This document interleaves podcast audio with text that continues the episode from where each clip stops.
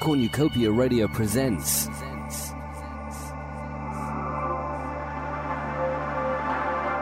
It was a scorching hot August bank holiday weekend in 1948.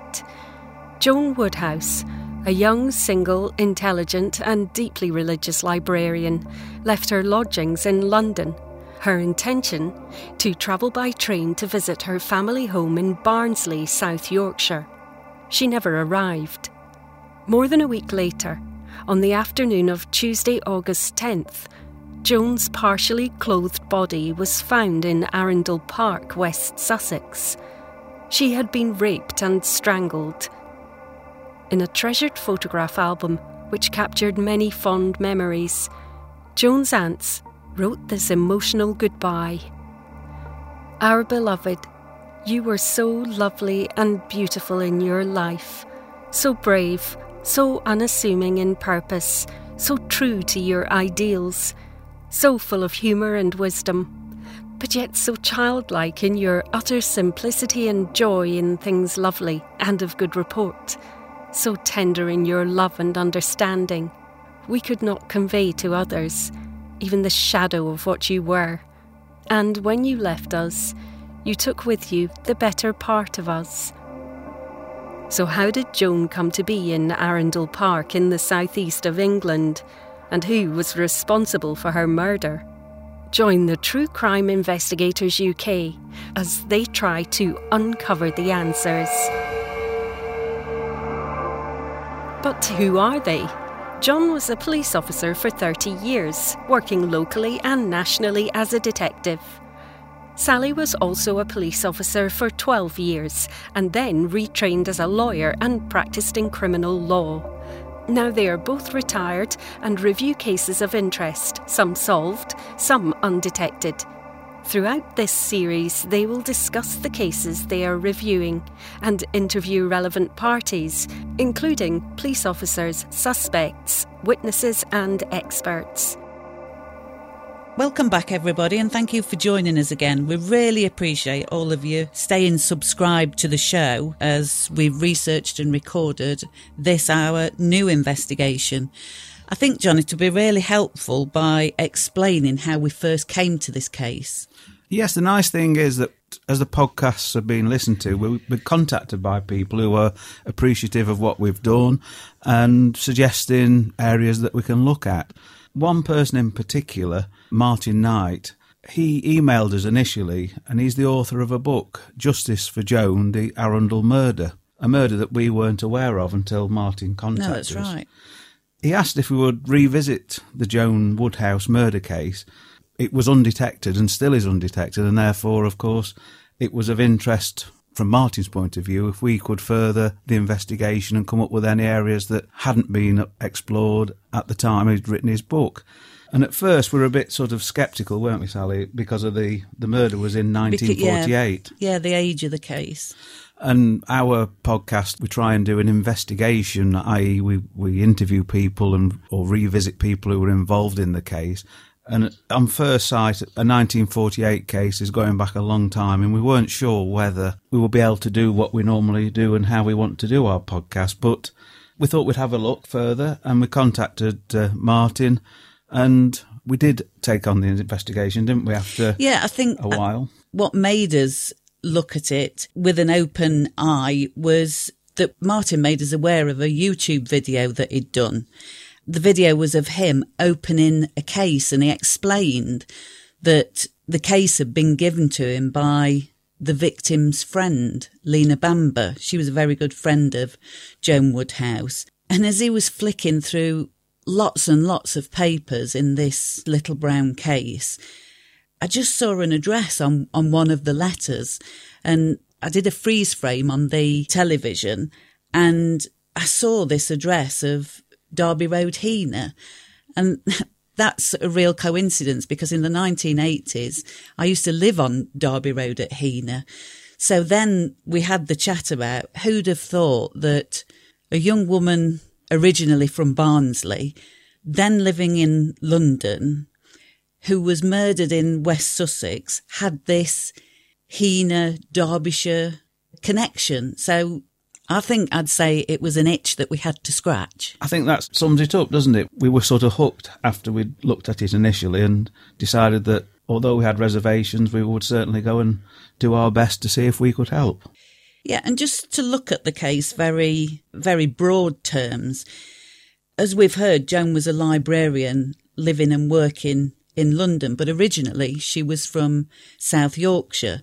And actually, her dad was still living in South Yorkshire, in Barnsley, as a matter of fact. And on the weekend of the August bank holiday, which we normally think of the August bank holidays at the end of August, in 1948 it was at the beginning of August. So on that weekend, she was due to visit her dad up in Barnsley. Now, for some reason, she didn't go to Barnsley. She ended up in Arundel in West Sussex. And her body was found by a local man. And despite investigations by the police and numerous enquiries, nobody was ever convicted of the murder of Joan Woodhouse.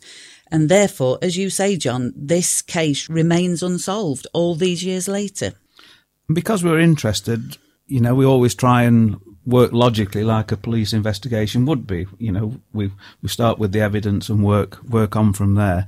And I think the first person we should have a talk to is the man who wrote the book, Martin Knight. You know, he would have visited the scene of the murder himself, get a feel of what the, the murder case is all about and what the inquiries were done and led to. And that more interestingly, initially, is how did he actually get involved in this case? Why did he take it on? So I think the first port of call is to contact Martin and have a word with him. Martin, how did you come to the Joan Woodhouse murder case?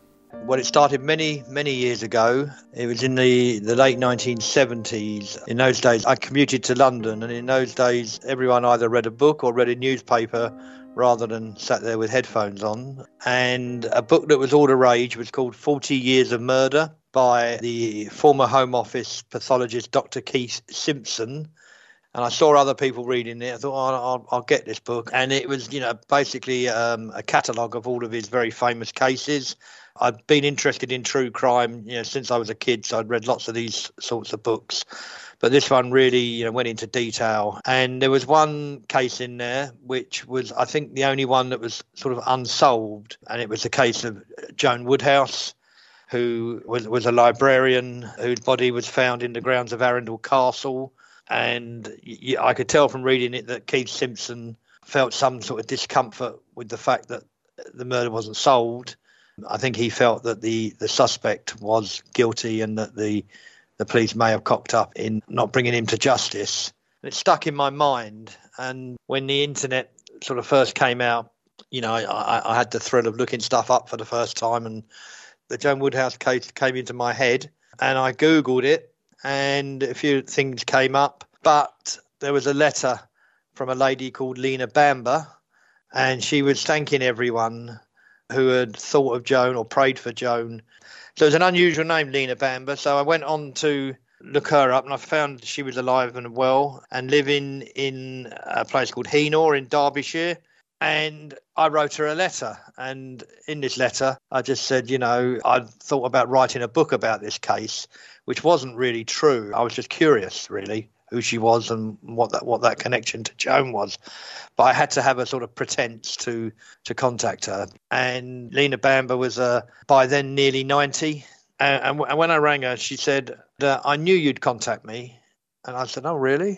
She said, "Oh, yes." She, she said, um, "I'm getting towards the end of my life now, and I've prayed to God that the the Joan Woodhouse case will get solved." And God has sent you to me. And I thought, oh, God you know, I've really got myself in, in a pickle here. And, you know, I agreed to go up and see her, and she was the most charming lady. And, you know, she had all her faculties, very, very devout Christian. And she told me the whole story, and um, I sat there with my wife, sort of transfixed by it all. And then she produced this brown leather attache case and sort of creakily flicked up the two buttons opened it up, and there was this sort of treasure trove of ephemera around the case, photographs of Joan from her childhood, to close to when she died, uh, letters, and you know, as I sort of fingered these letters and looked at them, you know, they were to the most famous people, sort of establishment figures of the era. I said to Lena, look, you know, can I take this away and study it and look at it? And you know, if I think there's something there, I maybe I will write a book. And uh, but you know, I'm not promising anything. I didn't really want to commit myself at that meeting, but I remember driving down the motorway going back, and I had this real strong sense a baton had been passed to me. Martin, you went up to Derbyshire to meet Lena, as you just described. What relation was Lena to Joan Woodhouse? They weren't related. They they were best friends, and they had met in the Second World War, both on some sort of secondment from their normal jobs to, if I remember rightly, to, to sort of pick up engineering skills because the you know the male workforce was absent on other duty. The, the female workforce was being trained and coached in, in these areas, and, and they, they became best friends. And with there being no relative as such, why did Lena have all this information? What what was the connection there? Uh, after Joan was murdered, the the family were very disappointed with the police inability or unwillingness or whatever it was to sort of tie this case up.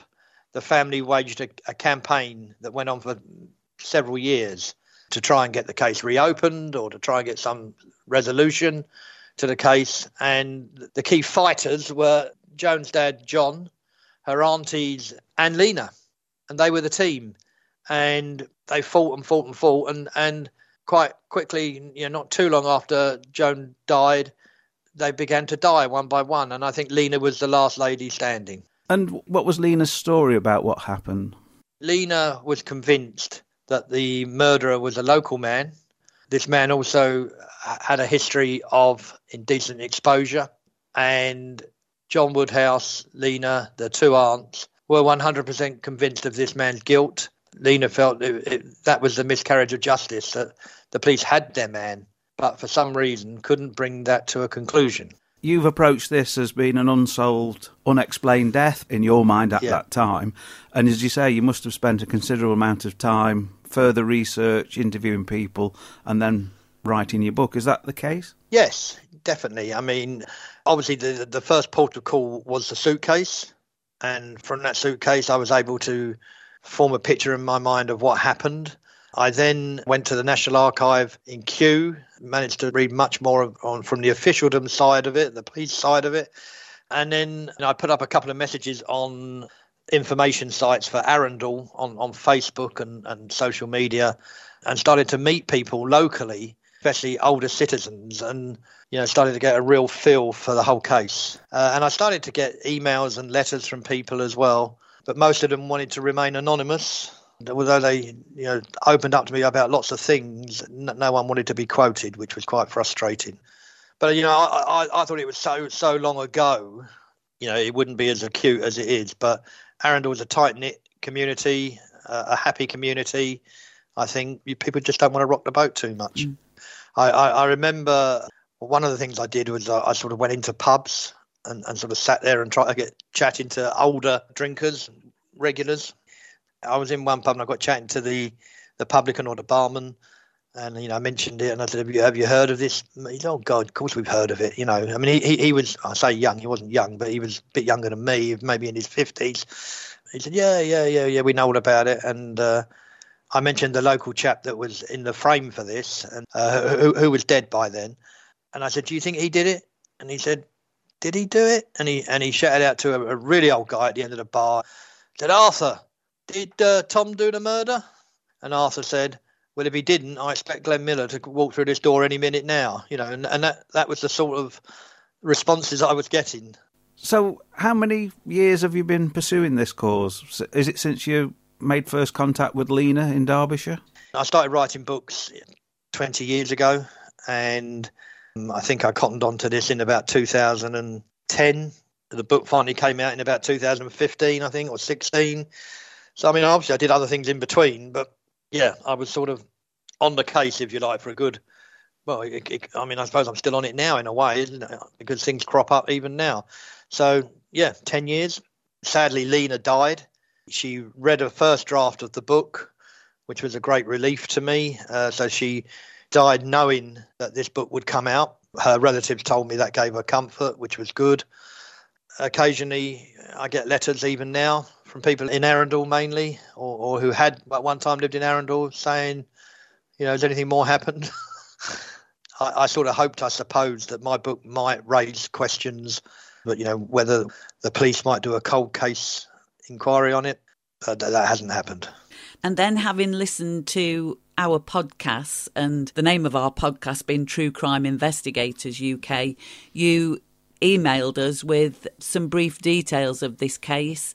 So, therefore, can we say, whereas you describe Lena passing you a baton to take forward the case, can we say that that baton is now being passed to ourselves? I'm, I'm afraid that's correct, whether you like it or not now. because you, you'll you'll find it a hard one to walk away from. Having spoken to Martin, uh, the case is very interesting and it's one that we're very keen to get involved in. Now we've got some more detail. So, what actually do we know about Joan? Joan was born in 1921 and she was the only child of Nellie and John Woodhouse, and they lived in Barnsley. And Joan was educated locally, and she foresaw a career in librarianship. But her studies were interrupted because of World War II, and as we know from Martin, she spent some time working for the war effort in Sheffield, and that's where she met Lena Bamber the person who gave Martin the suitcase of documentation. Now, sadly, Joan's mum passed away in 1943, and two of her mum's sisters, Annie and Ida, they'd been widowed, one in the First World War and the other one shortly afterwards. Now, as they were widowed very young and they never remarried, they never had any children, so when Joan came along, she was very much the apple of their eye.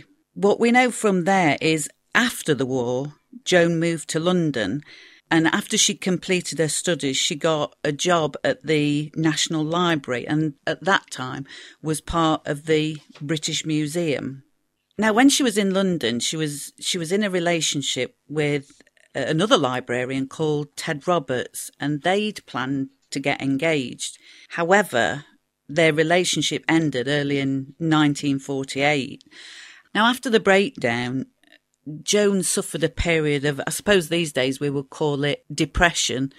She resigned from her job and she went to stay with her aunts for some recuperation. But after some weeks, the doctor that was treating her up at Bridlington suggested that she'd be better off to keep herself busy and thought that perhaps a return to work would be beneficial. So Joan asked her employers if she could withdraw her resignation, and as a result of that, she got a job back and, and she went back to work. Now, the aunts were quite concerned because she had been very troubled during this time of recuperation that she shouldn't spend any time on her own. And previously, she'd lived in a flat in Baker Street in London on her own. So the aunts suggested that she lived where there were a lot more people around. And as a result of that, firstly, she moved to the YWCA in Endsleigh Gardens. And then some weeks later, she moved to the, the YWCA, the Young Women's Christian Association hostel in Blackheath in London. And that was quite common at the time. Bearing in mind, it was just, just after the war. I presume accommodation was scarce because of the damage that was caused. And professional people did live in those types of establishments, didn't they? yeah, it, it wasn't unusual at all. I mean, if there was anything unusual about this, it was the fact that Joan had spread her wings and she'd moved from Barnsley to take up studies and a job in London. That was fairly unusual in, in those days. As far as we're aware, Joan was last seen on Saturday, the 31st of July in 1948 which was a bank holiday weekend. What do we actually know Joan's plans were for that weekend? Well, the Saturday was actually the 31st of July 1948.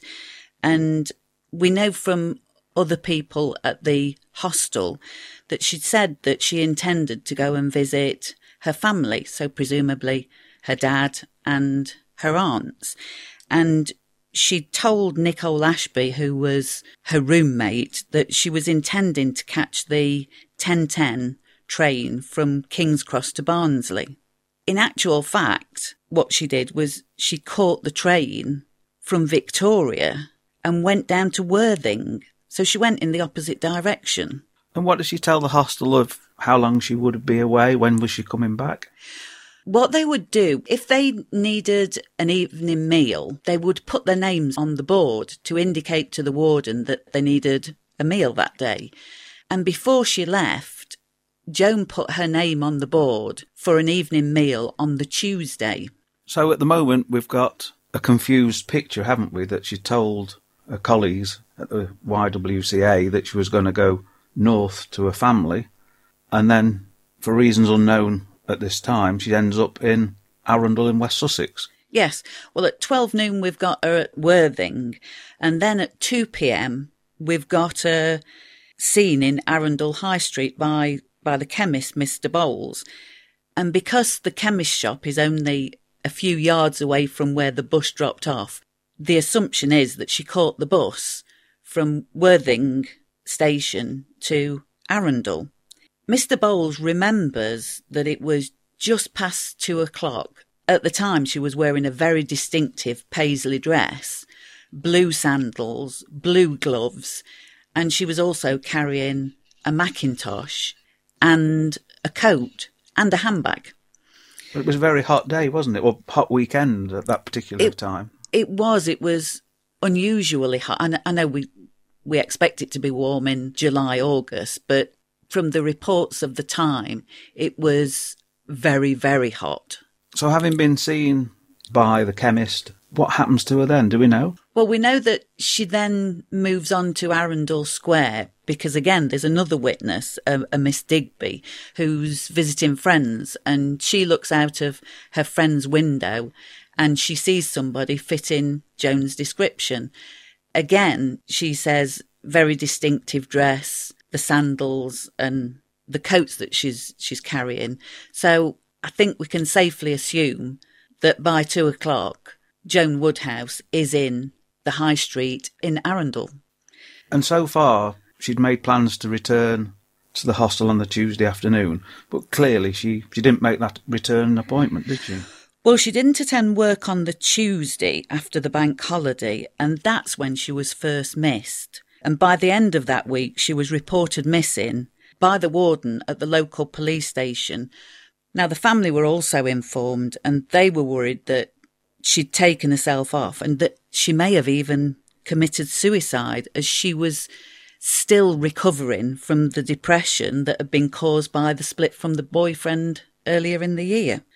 Then on Tuesday, the 10th of August, a local labourer painter, decorator called Thomas Stillwell, he comes across a, a handbag in Arundel Park. He's walking in the park and he picks this handbag up and has a look through it. And it's while he's looking at the handbag that he looks a few yards away and he can see a body.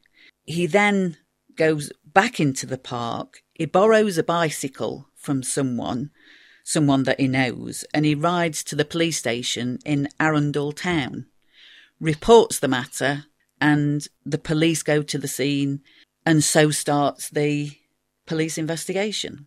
So, as we know, when you get a report such as this, the first thing to actually do is confirm that it's a body. That they did do. The local doctor comes along and says he thinks she's been dead a few days and that it's a suspicious death. So, what the police did was they circulated the description as much as they had a description of the body and also the clothing, as we've said, really distinctive dress, these blue sandals, um, the handbag, the coats, all that kind of thing. And as it was, there was a sergeant at Lee Road Police Station, which is the local police station to the YWCA back in Blackheath, and he recognised the description as being similar. So he suggested that this may be the the body of, of Joan Woodhouse, and indeed that was found to be the case. But obviously, the suspicious death triggers the local police to contact New Scotland Yard, doesn't it? So at that time, in 1948, there was a national scheme throughout the country that where deaths that aren't straightforward, if that's the right term, they would supply senior CID officers to assist the local police force to investigate that death. And in this case, that's what triggered that process. The Chief Constable of Sussex contacts the Commissioner of the Metropolitan Police. They dispatch one of their detectives down to Sussex to advise and help and monitor what the inquiry is going to follow. And in actual fact, it was Chief Inspector Fred Narborough who was sent from New Scotland Yard to be the senior investigating officer for the Joan Woodhouse murder inquiry, wasn't it?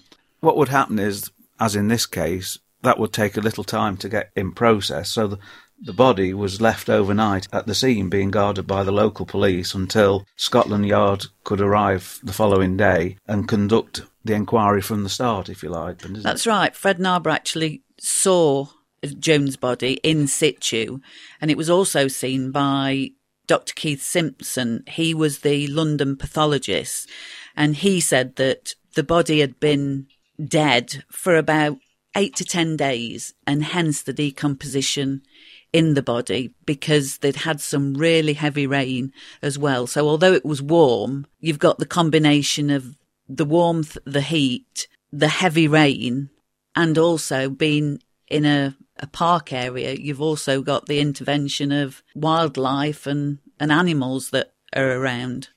So once Fred Narborough and Dr. Simpson had seen the body in situ, it was then removed so that they could do a post mortem because the next question is what killed her? And it was Dr. Simpson who carried out the post mortem, and Fred Narborough and other officers were also in attendance. And the conclusions that he came to was that Joan had been strangled, manually strangled.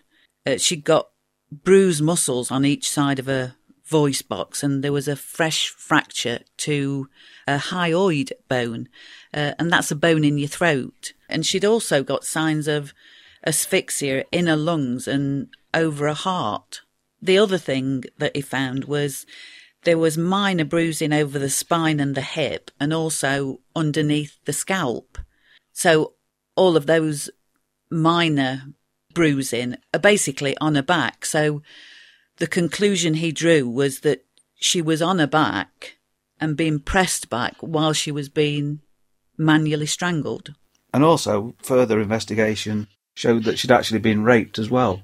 Yes, Dr. Simpson found bruising on her inner thighs, which was sign of a forced sexual act.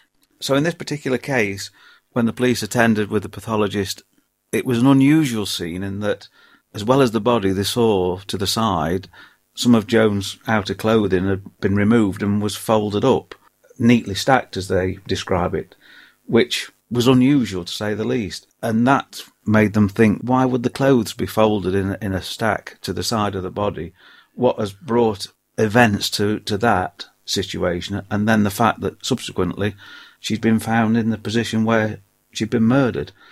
The suggestion is that as the clothes were found, as they described, neatly folded some yards away from the body, that she'd removed them herself or she'd allowed them to be removed. Then the other thing they find in her belongings is a book with a hundred, over a hundred men's names in it. Now, if we were attending that scene, you'd think this lady must have been accompanied by somebody, and there's a hundred men's names, so conclusions are drawn initially to steer the investigation into the right direction. And that's what they were faced with on that day, wasn't it? Yeah, the the two things, the the folded clothes and the the book with a hundred names in it comes up with the suggestion that perhaps she didn't go to Box Copse alone. That's where the body was found. And that she was likely with a male, and perhaps one of the males out of this book. The other interesting thing is that she had no return rail ticket. So that added to the supposition that she may have been with somebody else and that the person that she was with had retained those tickets. Hence the reason she got no return ticket on her. So then the police have to decide what action they're going to take. And the action they decide upon, which I'm sure if we were looking at this situation would have done exactly the same thing, is basically trace and interview every male whose contact details are in that book. And hats off to them, they did manage to trace all of those members. And it, it, turned out that, that they were all members of a, like a student librarian association. And Joan had some sort of admin role in that. So there was another reason why she should be in possession of this book with so many men's names in it. Now, the police have a review of the case. Now, as a result of the review of the case, they decided to invite one of the aunts Ida and John Woodhouse, Joan's father, down to London. But while Fred Narborough and his officers were talking to Ida and, and John, there is what we would refer to as a bit of a eureka moment, something that Ida had said.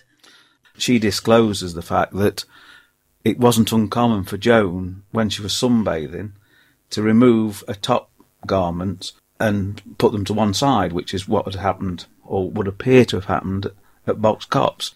And on that day, as we've heard, it was very hot, and the assumption then's drawn that could Joan have been sunbathing on her own? She's quite isolated, so took her clothing off, or partially her top clothing off, and sunbathed. And that then triggered a different train of thought as to what may have happened to Joan, didn't it?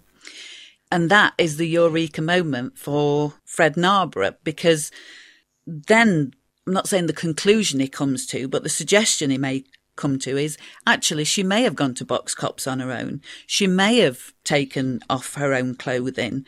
And so that's a turning point. And then you have to start thinking if she was there on her own, is this a stranger that's approached her? So then suspicion switches to the finder of the body, Thomas Stillwell.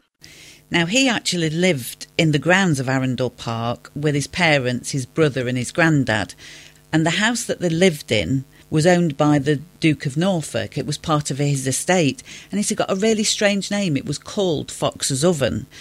Now, the other thing that happened in that September was there was two witnesses that came forward and they reported seeing Stillwell in the park on the 31st of July and speaking to them.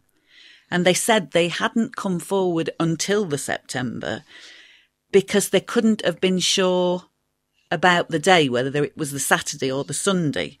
And the fact that one of the witnesses, Robert Challens, had his daughter with him and she was catching butterflies in the park. And that happened on the Saturday. So they were fairly sure that this event happened on on the Saturday. The only thing they couldn't agree about was whether it was morning or, or afternoon. And Stillwell is known to follow girls and women and make unwelcome sexual remarks. And so, because of that, he then becomes the prime suspect and he's spoken to, his family are spoken to, other witnesses are spoken to. The two witnesses that place him in the park on Saturday, the 31st of July, are really important. But despite all of that, the advice from the lawyers is there's insufficient to arrest Stillwell. And the family can't can't accept that. So what course of action do they take after that first investigation? Appropriate just to mention that when the police have investigated something, they gain as much evidence as they can, and then it's reviewed by certainly a murder case as a lawyer who makes an opinion on whether there's any evidence if it would stand up in court and it would substantiate the arrest of Stillwell and prosecution for murder. That that's basically the process that followed, isn't it? I think what we're saying is that the police collect the evidence and then the lawyers decide if the evidence that they have got is admissible in a court. And does that look like it would be successful? And at that stage, the police must have told the family that although we have tried very hard, we cannot prove or charge Stillwell with Joan's murder at that time. That that's basically what would have happened, and because I think at that point the family do think that their man is Stillwell and he ought to be brought to justice. So what the family do is they employ a private investigator and he makes his own inquiries. And he subsequently submits a report to the police and there's some criticisms and omissions of, of what hasn't been done in that first investigation. And as a result of Thomas Jack's report, a second investigation, so a re-investigation is ordered and that's conducted by uh, Superintendent Reginald Spooner. He's also from Scotland Yard. So Scotland Yard are involved in the first and the second investigation. But sadly, Spooner's report comes to the same conclusion with input from lawyers that there's insufficient evidence to take the matter further forward. So the family are in the same situation that they've now had two police investigations. They think it's Stillwell who's culpable, but nothing's going to happen to him and he's not going to go through the criminal justice system. So the family take advice from lawyers that they instruct and they decide to seek a private prosecution. And basically, this is the situation where the authorities won't bring Stillwell to justice, so we as the family will. He is arrested because of the private prosecution. He's remanded in custody for a, a number of days until his old style committal in September of 1950. And I can hear everybody shouting, What on earth is an old style committal? Go on, John, explain what an old style committal is. Today we don't have those, do we? They've been suppressed by uh, more modern legislation. But it, then, in 1948, it was for the Crown to prove its case, and in serious matters like this, they were reviewed by magistrates. So basically, there was a. It was almost a trial, trial. before a trial, wasn't yes. it? The old style committal is the Crown would go before the magistrates and say, This is our evidence. This is what we can prove. And you would hear witnesses. Hear witnesses give live evidence. And at the end of that, the Crown would say, We have sufficient evidence to take this man to trial at the Crown Court on a charge of murder. The defence would argue against that and say, you haven't proved your case, and the magistrates would decide whether there was or there wasn't sufficient evidence. That's a very sort of basic old style committal, isn't it? And then it goes to the Crown Court when you hear, if you please not guilty, all the evidence, and a jury decides whether he's guilty or not. But to get to that Crown Court stage, you've got to have the magistrates agree that there's a case to answer to commit it to the Crown Court. And in this case, the five magistrates that listened to the old style committal decided that there was insufficient evidence. So this has been this is becoming a bit of a, a, a theme, isn't it? That after every stage that that they get to, it's knocked back because there's insufficient evidence, and that must have been so traumatic for for the family and also for friends of Joan, like like Lena. I mean, then we're, talking of two years, aren't we, from Joan being found dead to the committal proceedings. So they've had to live and breathe this matter for two years, all the toing and froing and frustrations, and then the real disappointment that again the magistrates won't commit to Crown Court, so Stillwell won't stand trial. I think to progress this matter, what what we need to do is we need to visit the murder scene.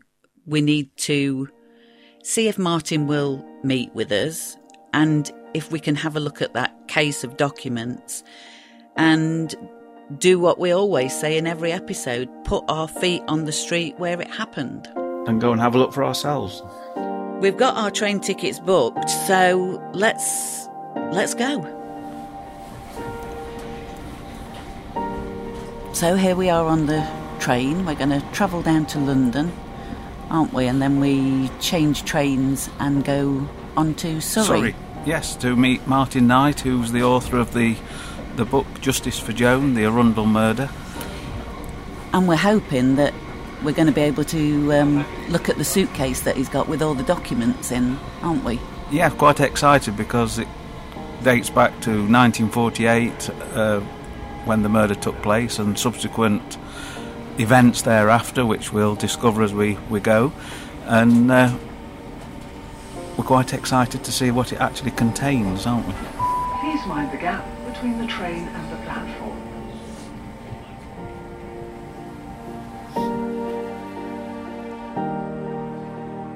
So here we are in the bar of the hotel in Arundel, and we're waiting for Martin to come and join us and come and meet us.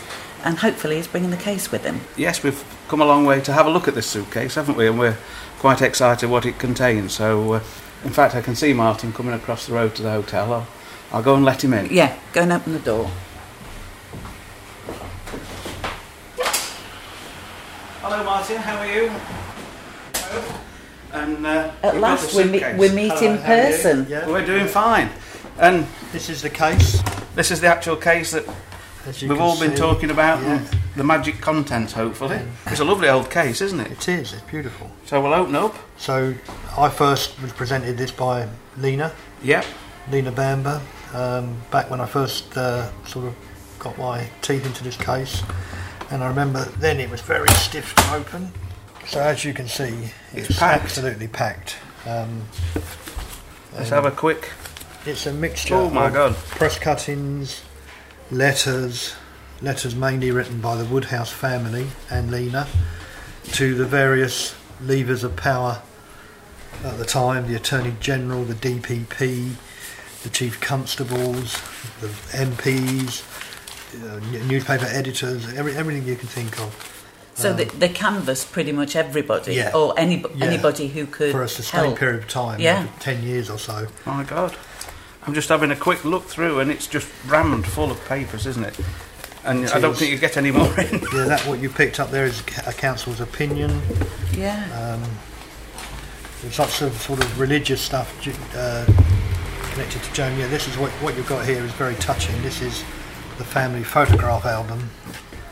Um, yeah, so that, this is quite sad if you read this sort of testimonial to Joan. I think the aunts have lovingly put this together. And what's it dated on the front there? Is it 21, 1921? 1948. So this is this is done after Jonah died, I suppose. They put So it- it's like a, a family shrine, record. yeah. Yeah. Yeah. Sorry, that's and that says our, Pic- be, our beloved. Yeah, picture beloved. memories and You- you were- souvenirs. You were so lovely and beautiful in your life, so brave, so unassuming in purpose, and so on. It's uh, you know, quite touching to read it. Yeah. How and then, and then the, the last bit, um, Yeah, what does that say? We could not we could not convey to others such even the shadow of what you were. And when you left, took with you the better part of us. oh, that is that is so poignant, isn't it? So it goes from when she was a baby in the Baby. I pram. mean, this, this is a pictorial history of her life God. uh, in Barnsley. Yeah, in But Yorkshire. I think I think her parents, her mother died when she was very young. I think she Yeah. was eight or something like that. But I think her parents must have been quite well off because there's sort of servant people in here, and look at that. That's what I found sad. like a uh, photograph of a studio photographs, aren't they? Yeah, Dre- dressed as a as a bunny. And it just goes on and on, yeah, stuffed full of uh, all nicely look how presented. they're kept. Yeah. yeah, So we'll have a look through all these and yeah. I mean, and um, it will take you a good amount of time. Also in there, buried underneath somewhere, are the biographies of Inspector Spooner and Fred Narborough, yeah, who carried out the Scotland Yard investigations. Yeah, yeah. Narborough did the first one, and then the re-investigation was Spooner. Spooner, wasn't it? Yeah. There is, there is just so, So much, much, yeah. isn't yeah. there?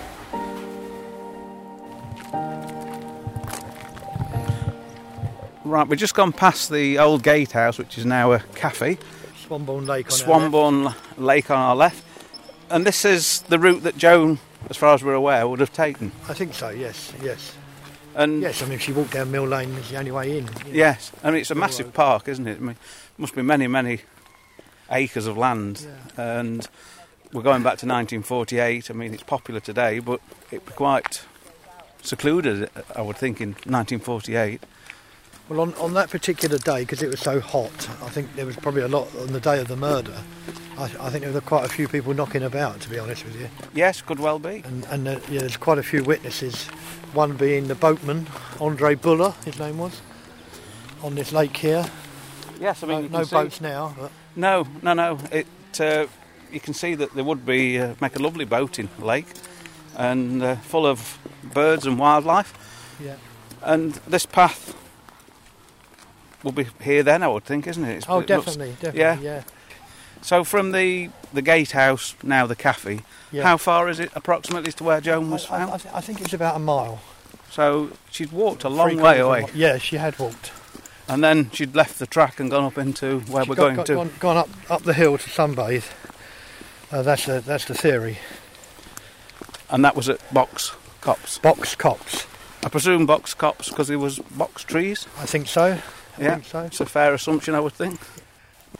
As far as we know, she came to Worthing on the train, Yeah. a bus to Arundel, Right. and then on foot yes. the way we've just driven into the Yes. park where the footpath The starts. shopkeeper sold her a bottle of Lembar, which was a type of lemonade then. But we'll uh, keep walking until we get nearer to where Joan was found. Yes.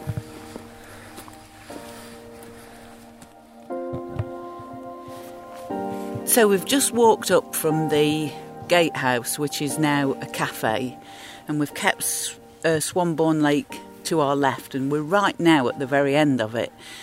And I'm surprised, Martin, how dramatic the landscape is, because everything around here is quite quite flat and fenland, and then all of a sudden you walk up by the side of Swanbourne, Lake Yeah.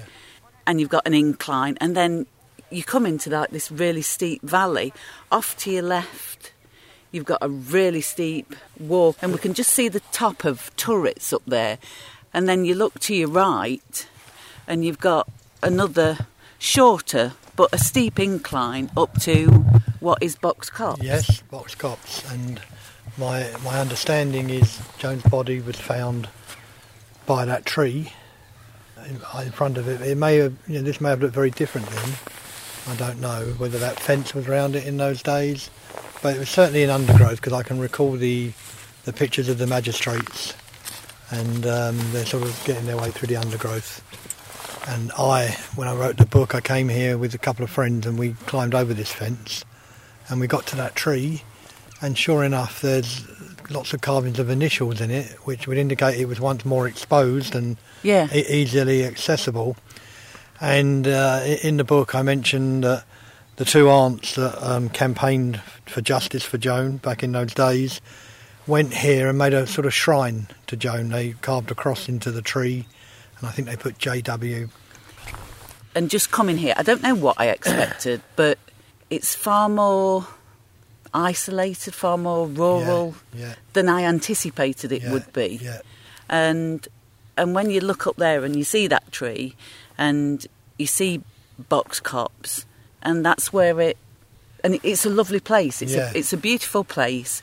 You know, today it's a it's a winter's day, but it's a nice day. The sun's shining, and and this is where it all Yeah. ended for her. Yeah, what, what strikes me where we stood is that I think Thomas Stillwell, in some records we've read, mentions being at that tower, doesn't he? Yeah. yeah, definitely. Now, we're in the valley below, and it's very steep slope up to the tower.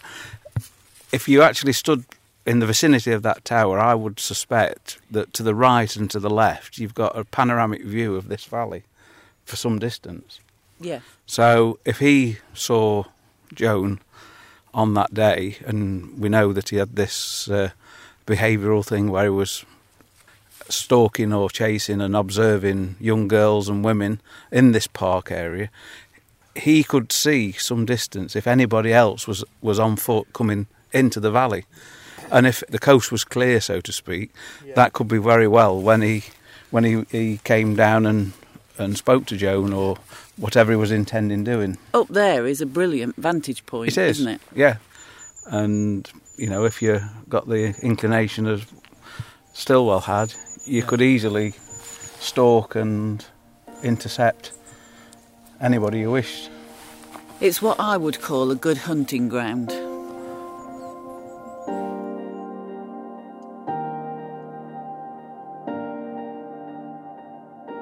We're just going into sight with Martin at the front of us. This uh, house, which was called Fox's Oven, and still called Fox's Oven, and coming into view is this isolated detached cottage in the middle of nowhere. Oh yeah, you can you can see the gable end, can't you? Yes. And this is where the Stillwell family resided at the time of Joan's murder. And it's as isolated as you could become isolated, I think. A lovely little red brick cottage. And we're just making our way down on foot. And it's a fantastic view across the Duke's land. And you can see for miles as we come out of the wood lund where we've just walked.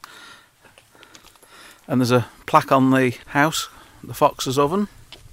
And it's changed hands since the Stillwell family had it. If you like your own company, it's a beautiful place. I don't think I've ever come across a house that is so so far away from anywhere else. And you can't hear anything. You can't. So Stillwell's mother worked for the Duke in the ha- the big house, As far as I know, yes, yes, that's that's what I've been led to believe. and this would be an estate This- owned. This would, would have belonged to the Duke of Norfolk's estate, yeah. and then for reasons that aren't clear that he parted company with the house and the Stillwells. As far as we can make out, uh, Ellen Stillwell uh, ended up owning this.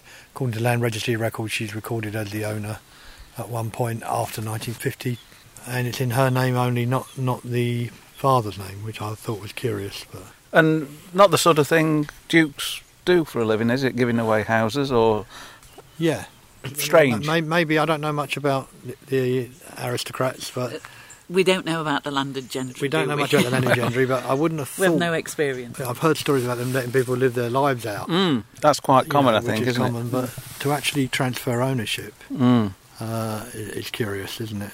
and how long can you remember how long did she live I think she died in '76.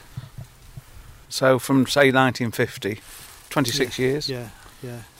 Well Thomas Stillwell who's the the prime suspect for Joan's murder I mean he will be using the Duke's estate basically as uh, as his garden wouldn't he he'd be wandering around getting up to whatever he Well, wanted to if he was born here, I think he was born here.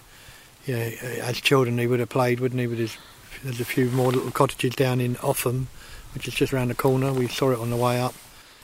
So from here to the nearest major town would be Arundel, wouldn't it? Oh yeah. So Yeah, what's no, that? The, the, walk we, the, the drive we've just done, the whole Stillwell family, you know, they're going into town, We'd walk that frequently. And, and Tom, Tom was a decorator, a labourer. You know, they would have walked in there all the time. and used bikes, Uh, bicycles, and Yeah, Ellen would have gone into town to buy the food. You know, so it's a fair old walk. it's a fair way to keep uh, toing and froing, isn't it? It is. And of course he But goes, People did, people did in those days, didn't they? and of course he was going through all the woodland that we've looked at and spying and doing whatever he did on young girls and women as he went. Apparently so, yeah.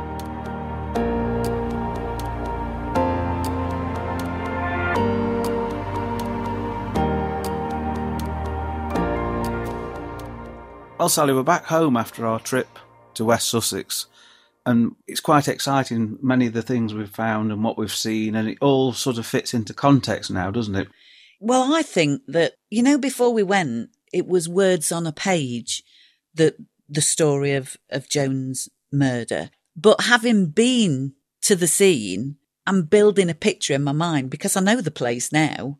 I've been there and I think that that's a really important part of getting to grips with, with one of these cases. And the thing that struck me about Box Copse was one, what a beautiful area it is. I mean, it's stunningly beautiful, isn't it? Oh, absolutely. I mean, it's magnificent. Arundel, the castle, the grounds. And at the same time, go up to Box Copse. I know there's a there's a fence round it now, and we couldn't actually go into Box Copse itself, but we could stood at the side of it. And actually, just standing there, you do think, why on earth would you come up here? And, you know, when we've looked at Fox's Oven, where the Stillwell family lived, again, the remoteness, the, the sort of seclusion they must have sort of lived in. We would never have found that on our own. Never. That's that's how secluded it is. We would never have found that had Martin not taken us to the place where Fox's Oven was. And as the police inquiry shifted from the Black Book to focus on Stillwell, it you can see that a person with Stillwell's behaviour, he was in his element in that location. You know, the remoteness, the woods, the terrain, the observations he could make from a distance. And it, if you're that way inclined, as, as Stillwell is viewed, it couldn't have been a better place for him to operate, could it? Not at all. No. And I think the, the experience of, and I know we keep using this phrase, putting our feet on the street, it gives the case a whole personality. This is where it happened. That is where that happened. And I think that's something that we have to keep doing. One of the other reasons we particularly went to Arundel was to see Martin and see if we could have a look at the contents of the case that Lena Bamber handed to him. And it was really good of him to allow us to bring it home so that we could have a look at it in our own time because there is just such a wealth of information within that case, isn't there? And in fact, you've got the you've got the case there uh, as I speak. I'm going to open it. It's it's a obviously in its day quite an expensive case. I'd have thought. I I would have thought so, but don't you think you know the old battered case with the with the worn out sort of sides there and the worn handle and the initials JT just gives that like a connection to the past and to the people from the past. And within it, when you open the the rusty, a little bit stiff, the the locks. So I open it and they open it up, and in it is literally somebody's life, isn't it? Or family's life. You know, Joan's family's life, her aunt's, all the letters, all the the books, the newspaper cuttings, and really touching is the photograph album, isn't it? And when we look at it, it's been obviously lovingly put together by the family of of what Joan's life from being a young, well, being born to when she actually ceased to exist. And yeah, I mean, we looked at the album when we were with Martin, and every time I open those pages, it, it just it just breaks your heart, doesn't it? And then the letters themselves, I mean, they must have been prolific letter writers Oh yes. over many years to, you know, Director of Public Prosecutions, MPs, Attorney General, police officers, chief constables, Anybody who'd listen, to be honest. other members of the church, isn't it? They've obviously been corresponding with other senior members of the church, pleading basically and, and outlining that an injustice has happened that the man they believe who'd murdered Joan Stillwell has not been prosecuted. And I think to a certain extent, we can say that that suitcase holds all the hopes that Joan's family had of bringing Stillwell to justice. It just makes it real and it gives us that connection. You know, I don't have to have known Joan Woodhouse to not feel some kind of feeling or emotion when you look at those photographs and you also look at the letters where her aunts and her father are pleading, please, please do something to, to bring some justice for Joan. And thinking about things that have got a connection to the past. You know, you look at how many photographs we've got in our, in our dining room mm. and some of those, like from the, the late 19th century, they're people that I don't know, but because I know they are part of my family, that gives me a connection. in the same way that looking into that suitcase gives me a connection to Joan and her family. I think what we ought to do, John, is so that people can see some of the contents of this case, that we ought to post some of the photographs and the images that are in in the suitcase. I think we ought to put it on our website, don't you? Yeah, certainly. And some of the letters, you know, it, it's just so powerful, aren't they? That they're they're absolutely at the wits' end. The family you can tell in the way they've written the letters, aren't they? That this, in their view, this evil man has been allowed to escape justice. Yeah. So if you'd like to go and, and look at some of the contents of the case, then please visit our website, truecrimeinvestigators.co.uk, and you can see some of what we have looked at and some of the things that we have referred to. And I think it would be interesting to talk to someone who probably had knowledge of what it must have been like for Lena as a friend of Joan and seeing that justice wasn't served. So we reached out to Liz Willits and, and Liz is a member of Lena's family. And we contacted her to find out more about what she knew of Lena's thoughts at the time.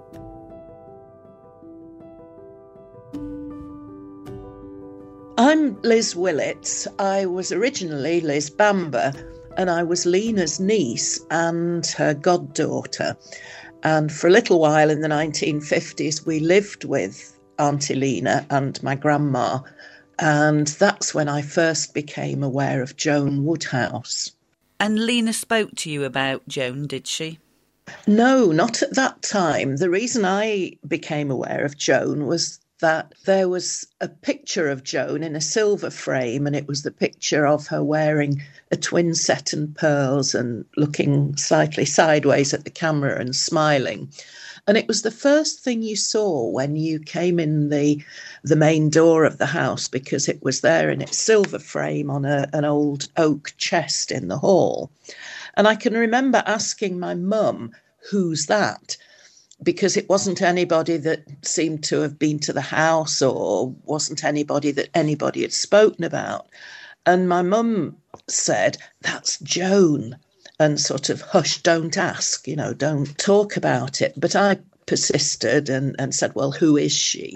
And my mum very reluctantly said, It's a friend of your Auntie Lena's, but she's died.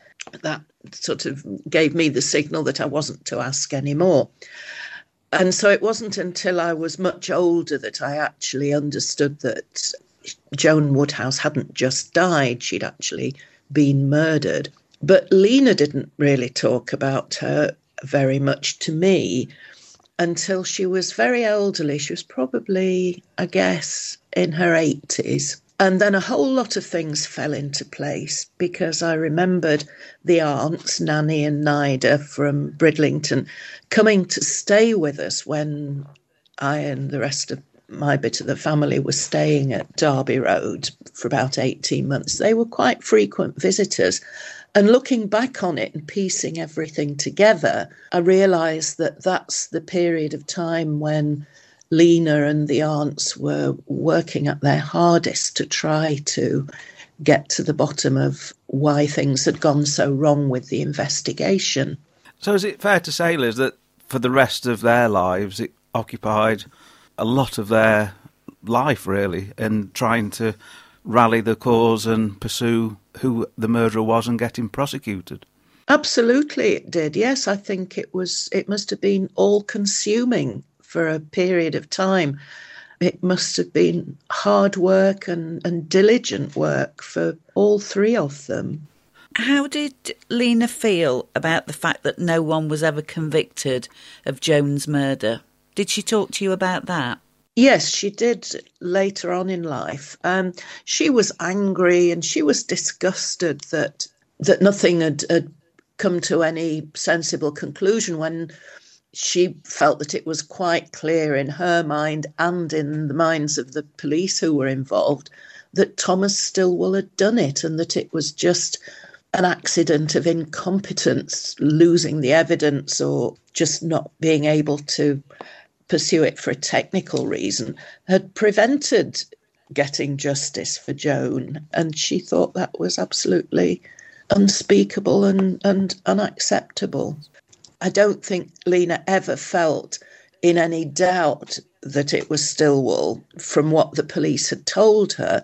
And she felt that the police were equally convinced that that's who it was, but they just weren't able to bring it to its proper conclusion. And that must be incredibly frustrating to feel that. As you know, we've been looking at this case in depth for, for several months, and it's quite clear that there are a bunch of very determined people that are doing everything humanly possible to try and come to the correct conclusion that Stillwell, if he had committed the crime, was prosecuted, even to the extent that the financed a private investigator and a private prosecution. Were you aware, or did Lena mention anything about that and the cost of it?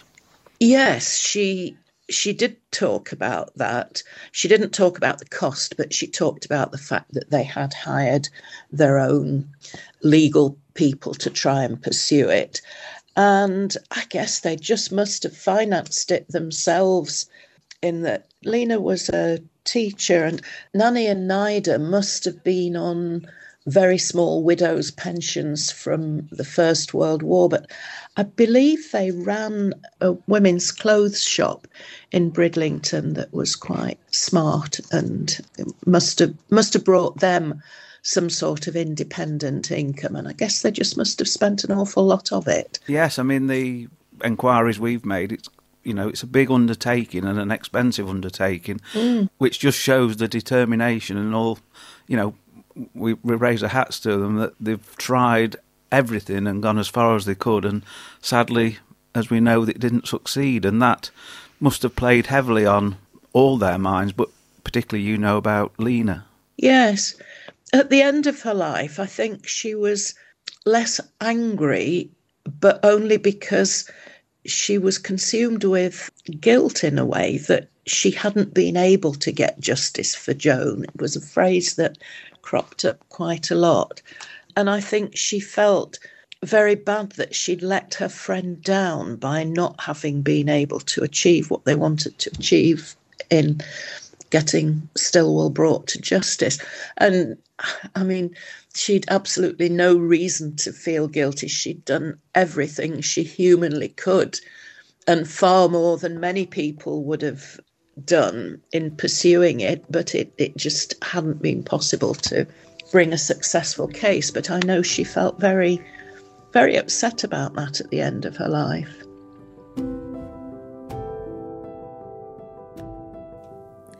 Well, that was really poignant listening to to Liz, wasn't it? And she didn't know Joan herself. She wasn't born when when Joan was friends with Lena, but through this whole case and the fact that Lena had the photograph in pride of place in a hallway, that gives Liz some kind of connection to somebody that, that she never knew. And clearly, Lena died at a very old age, still wanting justice for Joan and still talking about the injustice as they viewed it and the effect it had on her life and obviously Joan's family. And it's so sad, isn't it? Years of, trying and, and just couldn't get what they wanted. And Liz, equally, you know, she's the same, isn't she? She wants to try and or hope that someday something proves who the murderer was. And if the suspect Stillwell was the murderer, who has now died, of course, but that lives on in future generations, doesn't it? Yeah. We've already said when we first spoke about this matter, we thought that there wouldn't be anyone around that could give us first hand knowledge. But I'm pleased to say that we managed to track down somebody who actually knew Joan, and that's her cousin, uh, Ray Pollard. And we talked to Ray about his memories of Joan. So it's it's nice to be able to speak to you, Ray, as you are probably one of a very few people who knew Joan. And I understand that your mom was Annie Woodhouse and her brother was John Woodhouse. That's right. So so John would have been your uncle. and Joan would have been your cousin. And and how old would you be then? I think I must have been about 12, 13.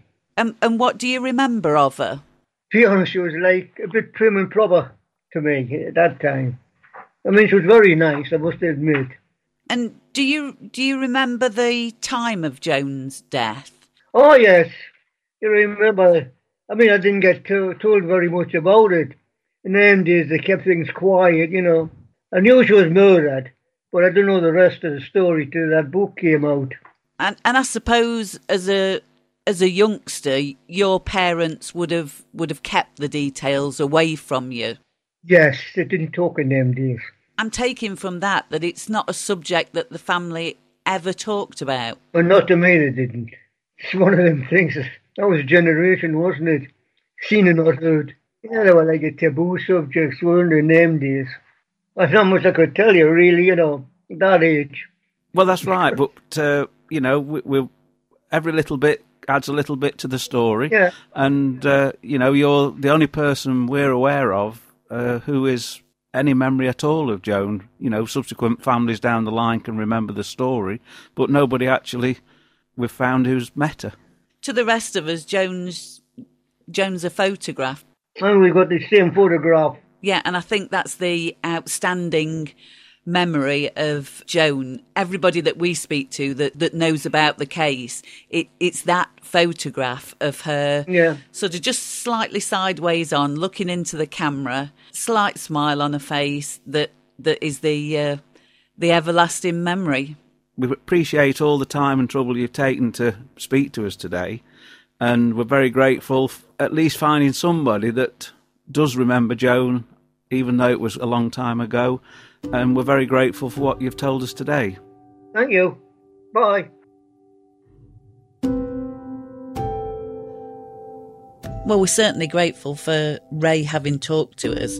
Don't you think that an old case like this seems to adopt a whole personality of its own when you speak to somebody who knew the party, who is affected by the death of Joan? Absolutely. And, you know, Ray's 90 years of age.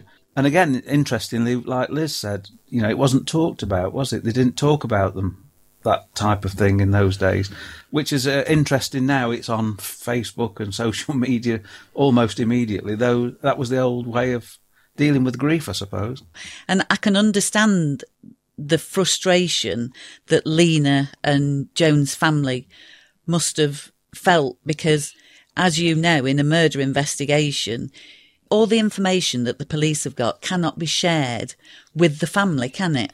We've got to go back to the scene of the crime when Fred Narborough turns up, the pathologist turns up, and you find the body of Joan.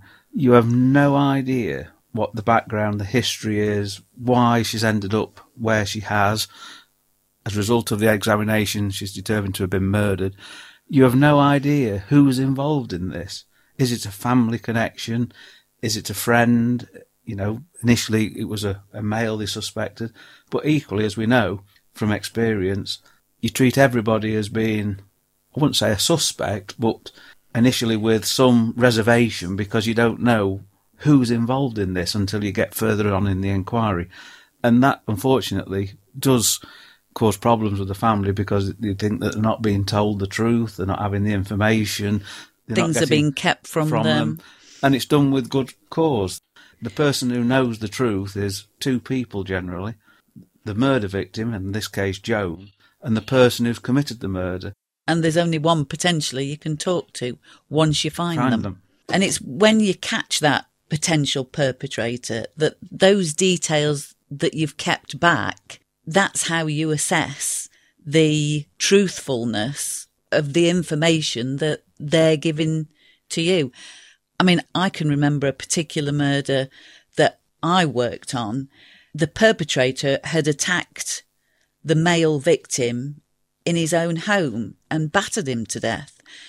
And then, you know, we, we spoke to the family, but we didn't give them all the information.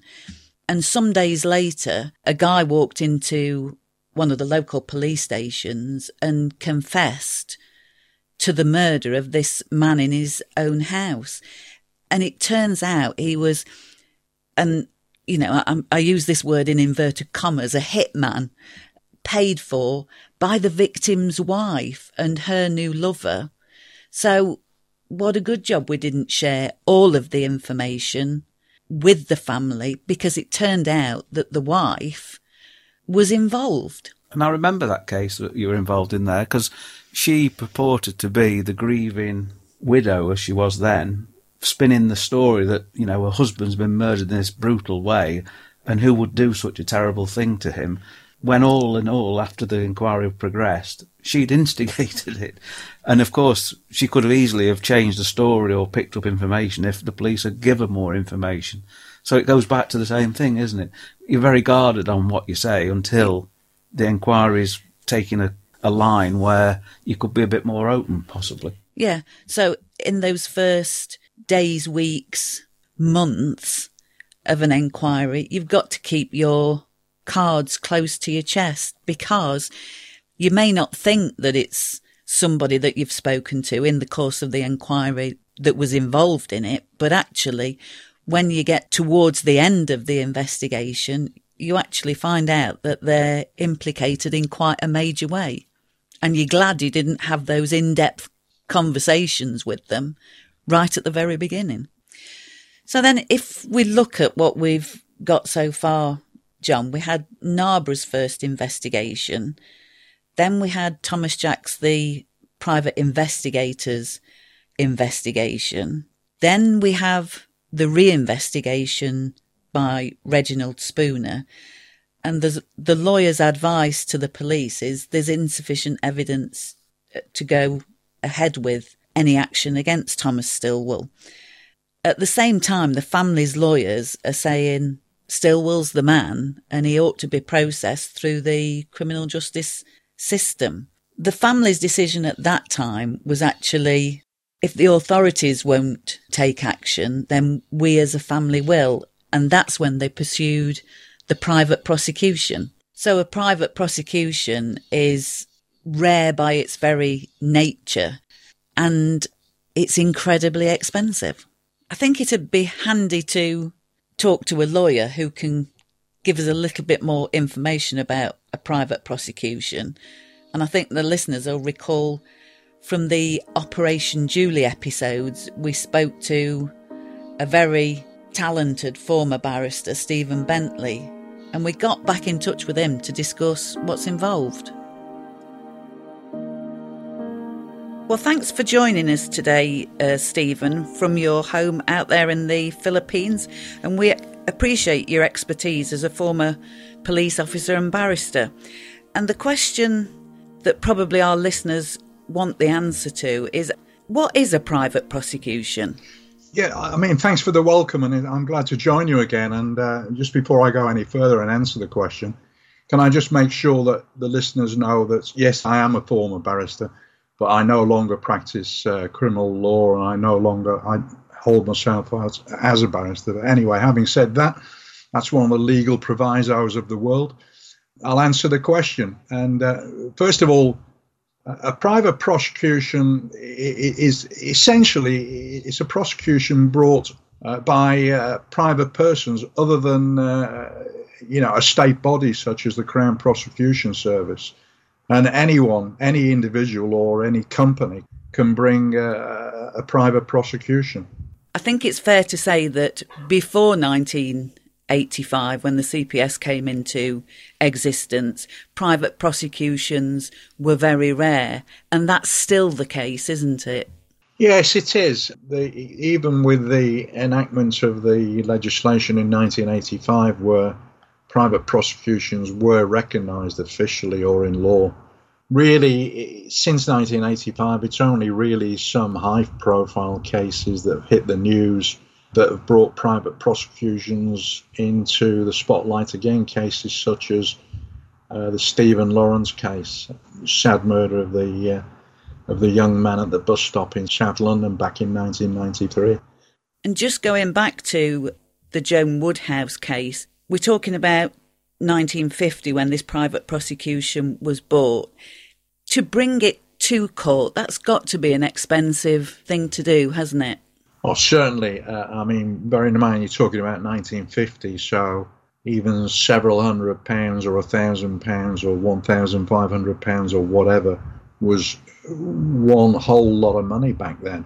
And uh, nowadays you can multiply that by a factor of three or four, is my guess, uh, to bring a, a, private prosecution. So, uh, in this day and age, so it, it's certainly not cheap.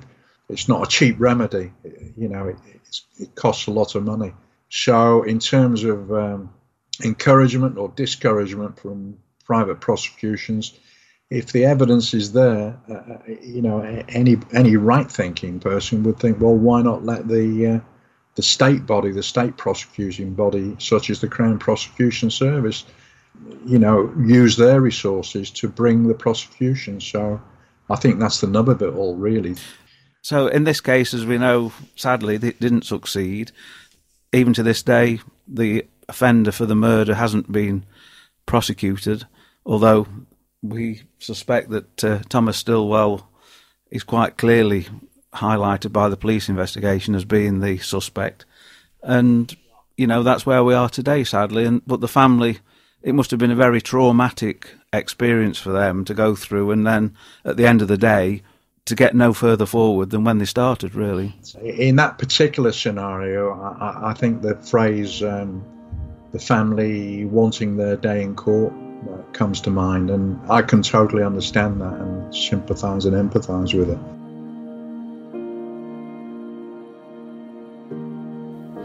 Stephen makes an interesting point that to have your day in court as a, a member of the victim's family, that's we hear that so many times, don't we, Sally? That they want to get somebody before a court, and even if they do get off for whatever reasons, at least they've got that satisfaction that it's been taken that far. The jury's heard the evidence before the court, and you know, in some cases that they, they don't succeed, but it, the family do appreciate the fact that we've tried. It's gone before the process of the of the courts, and it's not worked. But what else could anybody do? And I think it's that final bit that gives them I, satisfaction. I think what you're saying, John, is the fact that families and, and friends see a person being brought to court. It's not just justice, is it? It's it's also a point of closure. It brings us back to our one of our previous podcasts, doesn't it, about the murder of Michael Pritchard, and we interviewed his wife Hilary, and you know, the Pritchard case, he was run over by his own van and murdered, and the culprits were never caught, and to this very day haven't been caught. And Hilary hasn't moved on for the pure fact that there's no closure. Nobody was caught. Nobody went before a criminal court, even if eventually they got off. I'm sure she would have been in a better place. And when I think about the words that Hilary used, she said, this feeling never goes away. And that's a pretty powerful statement to come out with, isn't it? And also in Joan's case, we now know from the people we've spoke to that people who weren't born at the time of Joan's murder, but family connections and family members, are still feeling that, aren't they? It's something that's never been resolved. Well, the last thing was the private prosecution, which we've just heard about. It's the magistrate's decision. Is there sufficient to take Stillwell to trial. The magistrates decide, no, there isn't. So Stillwell walks away a free man. So in this case, no justice, no closure. No. And of course, we also mustn't forget that at that time, it was a capital offence murder. So whoever was charged with murder potentially would be would hung. be hanged. Yeah. And there's no going back. You know, if there's if there's mistakes been made, so the courts and the and the uh, legal advice, I'm sure, will be very cautious to make sure that whoever they charge is correctly charged. Having read Martin's book, there's so many unanswered questions, isn't there? Why did Joan go south instead of north, and what were the reasons? Why Arundel? Why box copse? Why box copse? Why the park so far out of town? And what is this failed police investigation? If you listen to both Martin and Liz, they talk about this failed police investigation. Certainly, Lena thought that they'd failed. And that's a big question that our listeners must be asking. What went wrong? And I think there's only one way to find that out, or try and find it out, isn't it? Yeah, well, if you think that Martin asked us to look at this case again, and if you recall, he said he felt when he was driving back home down the motorway that Lena had passed on a baton to him. As he said to us earlier, he feels that he's now passed that baton on to us. So it's kind of unfinished business. And, and I'd be interested in reading that book that Martin mentioned, The 40 Years of Murder. Absolutely. I mean, there's areas to cover that haven't been, we haven't looked at. And I think we've reached a point where we've got the background, we've got information that other people have supplied, and I think we start and look for ourselves and, and make our own assessment of it. Yeah, I mean, there is so many questions, but I think, John, we'll have to leave that till the next episode in two weeks' time. Thank you, everybody, so much for listening. And if you're not subscribed now, it'd be a really good time to do so. And then you can follow the rest of this investigation and our future investigations. Before we go, we'd like to let you know that we're back at CrimeCon this year, and that's the world's number one true crime event happening in London on Saturday the 11th and Sunday the 12th of June. And it's also worth mentioning that launching in Glasgow is CrimeCon Scotland. That's going to be a one day event, isn't it, John? On Saturday, the 10th of September. And we're also attending and we are going to to both events. So going to those events, you can actually get into the mind of serial killers and psychopaths. You can learn about your leading criminologists and you can hear from families and also survivors and meet your favourite true crime podcasters like us. Yes. It's just one of those opportunities to immerse yourself in forensic science and delve into crimes, some solved, some not solved. CrimeCon's the ultimate true crime weekend partnered by CBS Reality. They're the expert led true crime TV channel. If you're interested and you'd like to find out more, then get your tickets at crimecon.co.uk and when purchasing your tickets, use the code investigators to get your 10% ticket discount. As for us, you can get our full case notes for the Joan Woodhouse murder on our own website, truecrimeinvestigators.co.uk. So join us again in two weeks' time for our final look at this case as we come up with our conclusions. Thank you for taking the time to listen to the True Crime Investigators UK podcast. This show was researched, produced, and presented by John and Sally. The narrator was Angela Ness. It was edited and produced for Cornucopia Radio by Peter Beeston. You can find out more information and case notes about the murder of Joan Woodhouse by visiting our website at truecrimeinvestigators.co.uk. On the website, you'll also be able to send us messages, discover subscription links for all podcast platforms, and follow us on all our social media accounts. Make sure you're subscribed to this feed so you can automatically get new regular episodes as soon as we release them. And also, if you enjoy this series, we'd really appreciate you leaving a review or star rating in your favourite podcast application. Your support will help us grow and expand our true crime investigations even further. Thank you.